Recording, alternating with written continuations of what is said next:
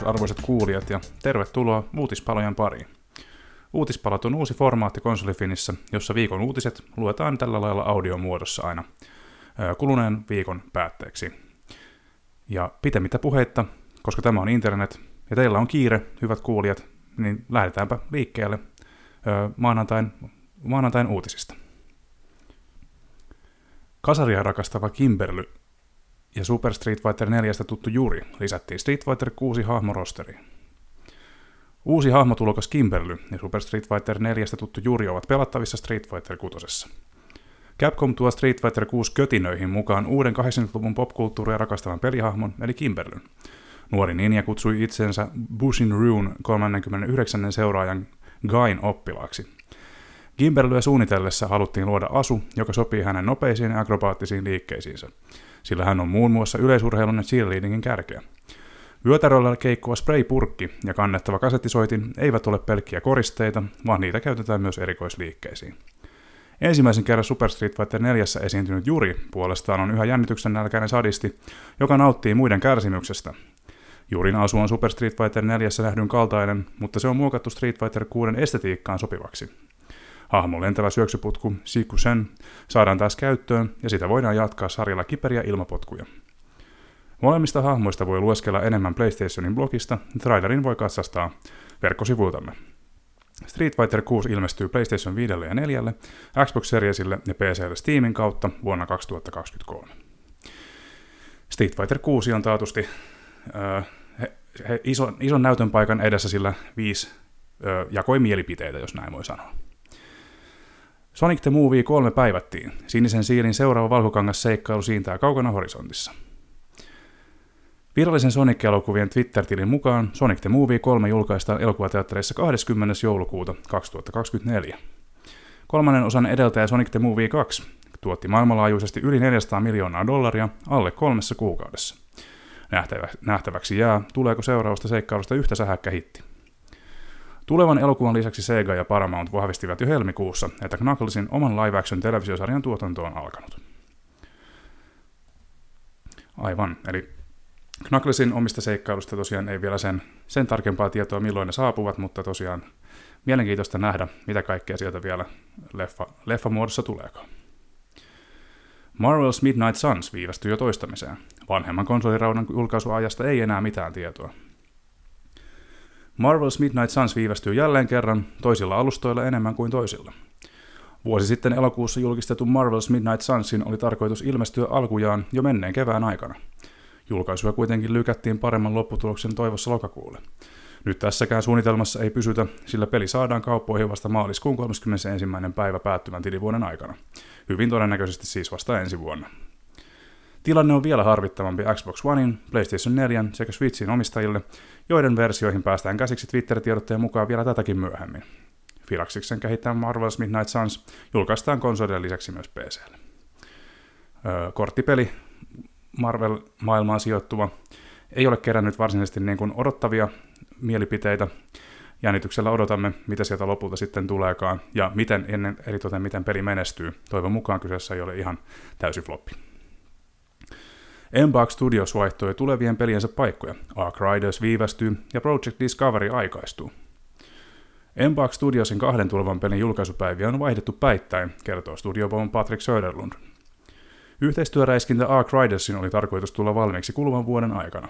Näin ei kuitenkaan käy, vaan ilmestymistä on lykätty suosiolla ensi vuoteen saakka. Ylimääräinen kehitysaika käytetään pelin laajentamiseen ja luonnollisesti viilaamiseen. Lisätietoja testivaiheesta kuullaan myös myöhemmin. Patrick Söderlund kertoo studion pakertavan myös toistaiseksi kiusoittelun asteella pidetyn Project Discoverin parissa.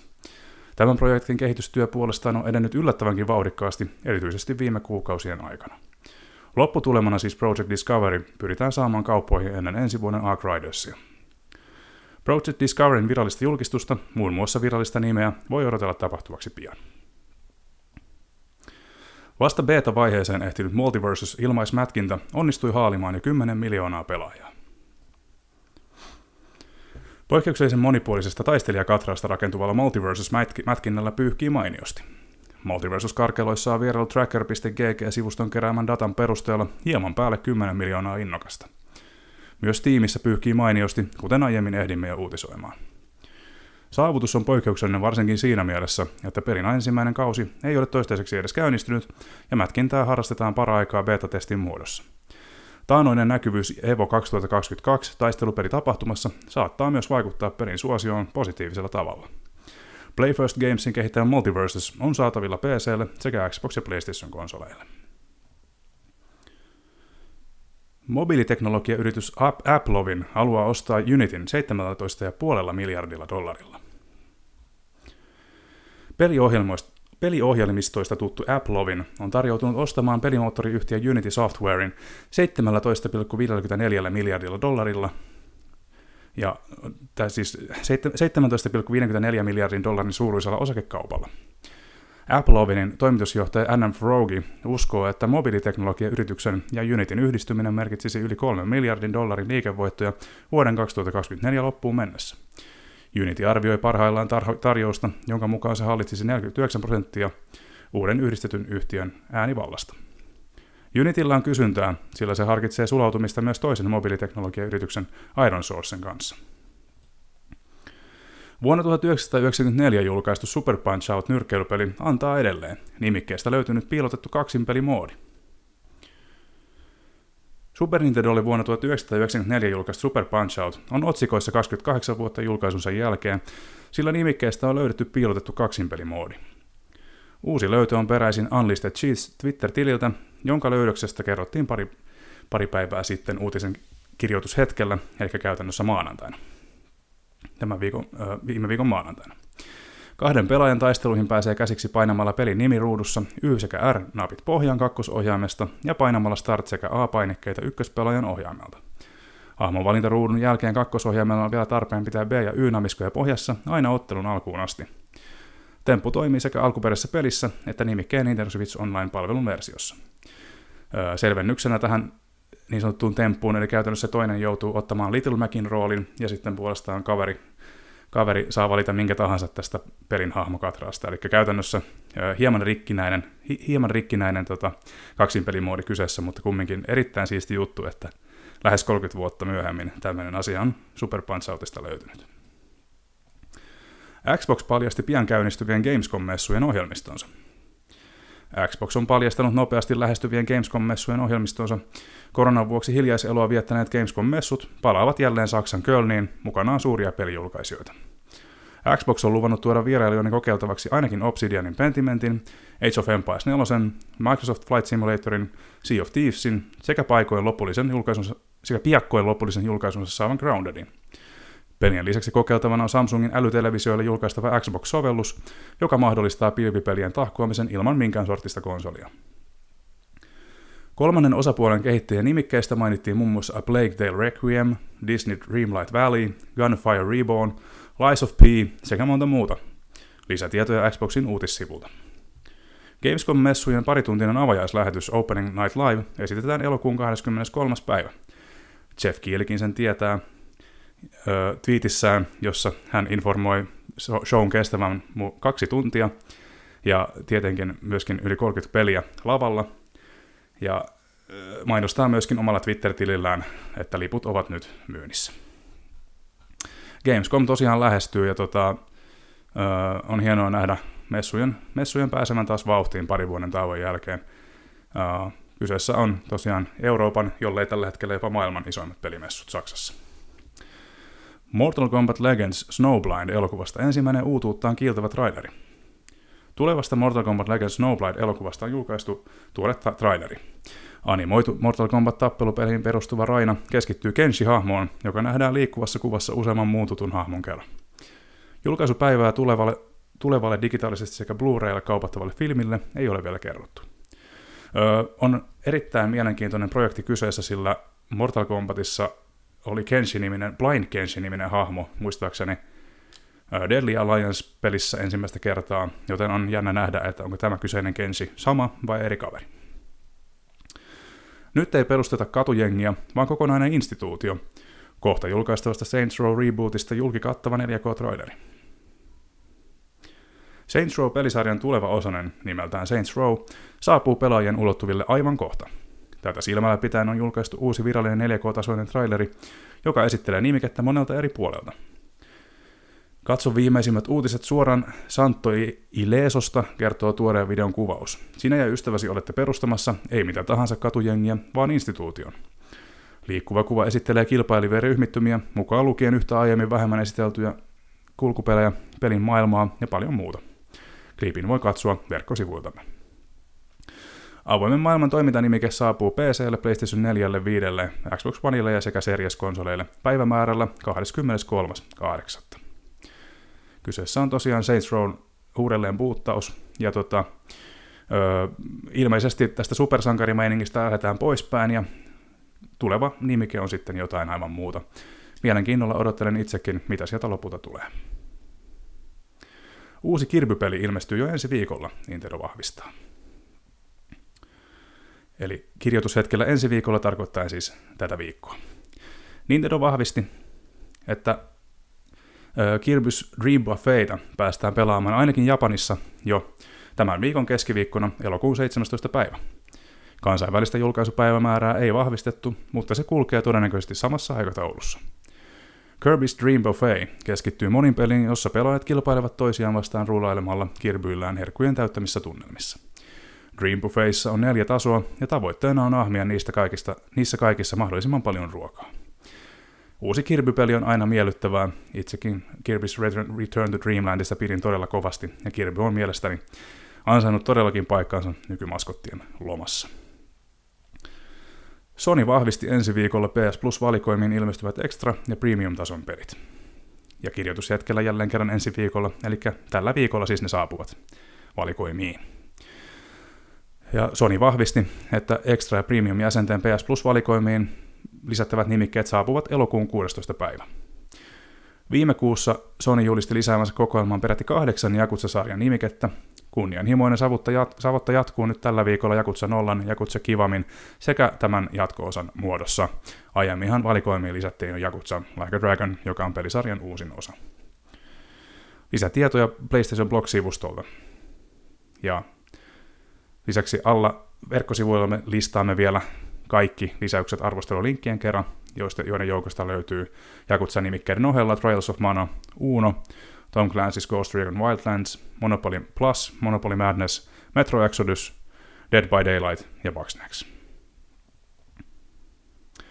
Saul, Kim, Mike ja muut männävuosien väreissä. Kastelta Netflix-sarja Better Call Saul näyttäisi Game Boy-pelin. Mitä jos Netflixin Better Call Saul-sarjasta olisi luotu peli Nintendo männävuosien Game Boy-konsolille? Tähän kysymykseen voi saada vastauksen tuoreen videon avulla. Lampi Touch YouTube-kanavalle julkaistu liikkuva kuva esittelee kuvitteellista Better Call Saul-peliä, jossa esiintyy useampi tuttu hahmo sekä kohtaus itse ohjelman puolelta. Myös sarjan tunnusmusiikki on yksinkertaistettu, yksinkertaistettu vanhan laitteen äänitarjontaa ajatellen. Videon voi katsoa muun muassa verkkosivujemme kautta lähdelinkistä. Microsoft Call of Duty yksinoikeus ei yksinkertaisesti olisi kannattavaa Xboxille.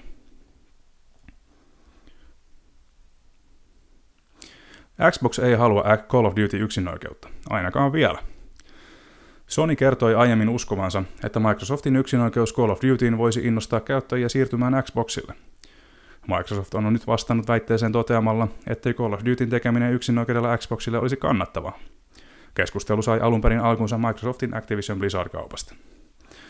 Todellisuudessa strategia, jonka mukaan Activisionin pelejä pidettäisiin hallussa myymättä niitä kilpailevissa konsolikaupoissa, ei yksinkertaisesti olisi Microsoftille kannattavaa, yhtiö lausuu. Microsoft kuitenkin lisää, että tämä ei tarkoita sitä, että kyseinen strategia voisi koskaan olla kannattava. Kuvattu tilanne vaikuttaa kuitenkin yhtiön mukaan edelleen epätodennäköiseltä, koska siihen liittyy lisäkustannuksia, lainausmerkeissä siis.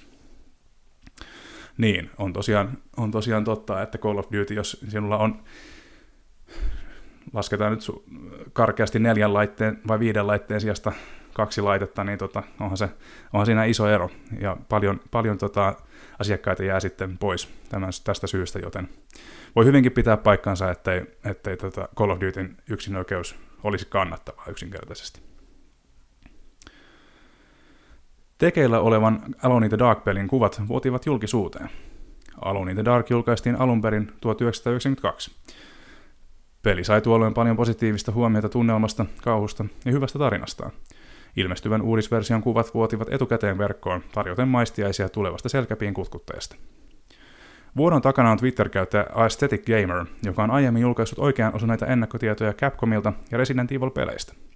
Samainen taho väittää, että Alone in the Darkin remake-version virallinen julkistus on määrä tapahtua öö, uutisen kirjoitushetkellä tänään, eli 12.8. Ja näinhän siinä lopulta sitten kävi. Tuleva kauhupeli on ollut kehityksessä jo neljän vuoden ajan, joten julkaisu on jo lupa odottaakin. Pelin tekijätiimi saa tarinaa vaikutteita Soma ja Amnesia The Dark Descent pelien tekijöiltä, joka herättää lupauksia eri tavalla kuin Atarin aiemmin julkaisemat pelisarjaan liittyvät tekeleet, jotka saivat heikot arvosanat niin medialta kuin pelaajiltakin. Ja Twitter, Twitteriin on tosiaan vuodettu nämä kuvat äh, Aesthetic Gamerin äh, johdosta, äh, tota johdosta. Ja Alone in the Darkista, viimeisimmästä Alone in the Darkista voisin mainita sen verran, että tota, ää, tätä Edward Garnbia ääni näytteli ää, Chase McCaffrey, joka oli myös tuttu Max Paynein äänenä aikoinaan vuosikausia sitten. Burnout-veteraanien arcade-kaahailu Recreation luottaa yhteisön mielikuvituksen voimaan – THQ Nordic työstää yhteisön mielikuvituksen voimaan luottavaa Recreation-kaahailua. THQ Nordic Showcaseissa paljastettu arcade-rymistely päästää pelaajat luomaan omia ratoja peräti 404 kilometrin kokoiselle Mixworld kiekkalaatikolle. Tarjolla on monipuoliset työkalut, joten lähes ainoaksi rajaksi jää lopulta vain yhteisön mielikuvitus. Menopelejäkin voi toki kustomoida, kuten asiaan luonnollisesti kuuluu. Taustalla pauhaa 16 radiokanavaa tai vaihtoehtoisesti Spotify. Hulvatonta meininkiä voi katsella uutisen lopun kuvagalleriasta sekä trailerilta. Kehittäjänä toimii muun muassa Burnout ja Need for Speed-veteraaneista koostuva Three Fields Entertainment ja Recreation julkaistaan PClle sekä Xbox- ja PlayStation-konsoleille. Varsinaista julkaisupäivää ei ole vielä vahvistettu. Uusi South Park-peli tulossa kiusoittelee THQ Nordic. THQ Nordic kiusoitteli Showcase-lähetyksensä päätteeksi uudesta South Park-peliprojektistaan. Tunnin mittaisen showcasein päätteeksi julistettiin peräti 26 julistettiin peräti 26 vielä julkistamattoman pelin olemassaolosta. Anteeksi. Luku kuitenkin muuttui yhtä pienemmäksi South Park Digital Studiosin logon ja Randy Marshin Oh It's Coming huutelujen saattelemana. Mitään sen kummoisempia yksityiskohtia esimerkiksi genrestä ei vielä paljastettu, mutta jotain on siis selkeästi tuloillaan, kuten Randykin tokaisee. Pätkän voi nähdä uutisen loppuun upotetun showcase-videon viime sekunneilla. South Park nähtiin viimeksi pelimuodossa viitisen vuotta sitten ilmestyneen The Fractured But Wholein aikoihin. Tätä edelsi myöskin kehuttu The Stick of Truth. Charmantisti ikääntyneen Cutter Sladein legendaa käydään läpi uudella Outcast 2 A New Beginning-videolla. Ja tämäkin liittyy tosiaan tuohon THQ Nordic Showcase-tapahtumaan. Outcast 2 A New Beginning sijoittuu aikajanalla 20 vuotta alkuperäisen Outcastin jälkimaininkeihin. Tarinan protagonistina hääräilee edelleen Cutter Slade, joka palaa taas pelastettavana olevalle Adelpha-planeetalle. Projektia työstää alkuperäispelinkin kehittänyt veteranitiimi aina säveltäjä Lenny Moorea myöten. Vielä julkaisupäivänsä odotteleva Outcast 2 New Beginning nähdään PCllä, Xbox Series S ja X sekä PlayStation 5. On erittäin jännä nähdä, mitä tästä tulee, sillä tosiaan tämä aikaisempi uusi versio Outcastista keräsi hyvin vaihtelevia arvosanoja, itse koen, että kyseessä oli semmoinen ö, aika vanhanaikainen pelikokemus, mutta jollain tavalla ö, persoonallinen avaruusseikkailu on tuo ensimmäinen osa. Ja se kannattaa ehdottomasti kokea nimenomaan tässä, tässä tota remasteroidussa muodossa. Mutta tosiaan on jännittävää nähdä, mitä Outcast 2 lopulta tulee. Tässä olivat viikon uutiset, hiukan lyhyempi paketti tällä kertaa. Kiitoksia arvoisat kuulijat, muistakaa käydä meitä katsomassa verkkosivuillamme. Sehän on tietysti, osoitteen nimihän on tietysti www.konsolifin.net. Ja muistakaa seurailla meitä somessa, Facebook, Twitter, Instagram, niistä meidät löytää. Ja verkkosivuilta me toki voi käydä kurkkimassa myöskin aina muutakin sisältöä, arvosteluita, artikkeleita, blogeja sekä tietysti tota, suoratoistoa on myöskin jonkun verran, joten ja elinvoimainen foorumi ennen kaikkea. Joten eipä mulla muuta hyvää alkanutta viikkoa. Nyt se on mun puolesta. Moi moi!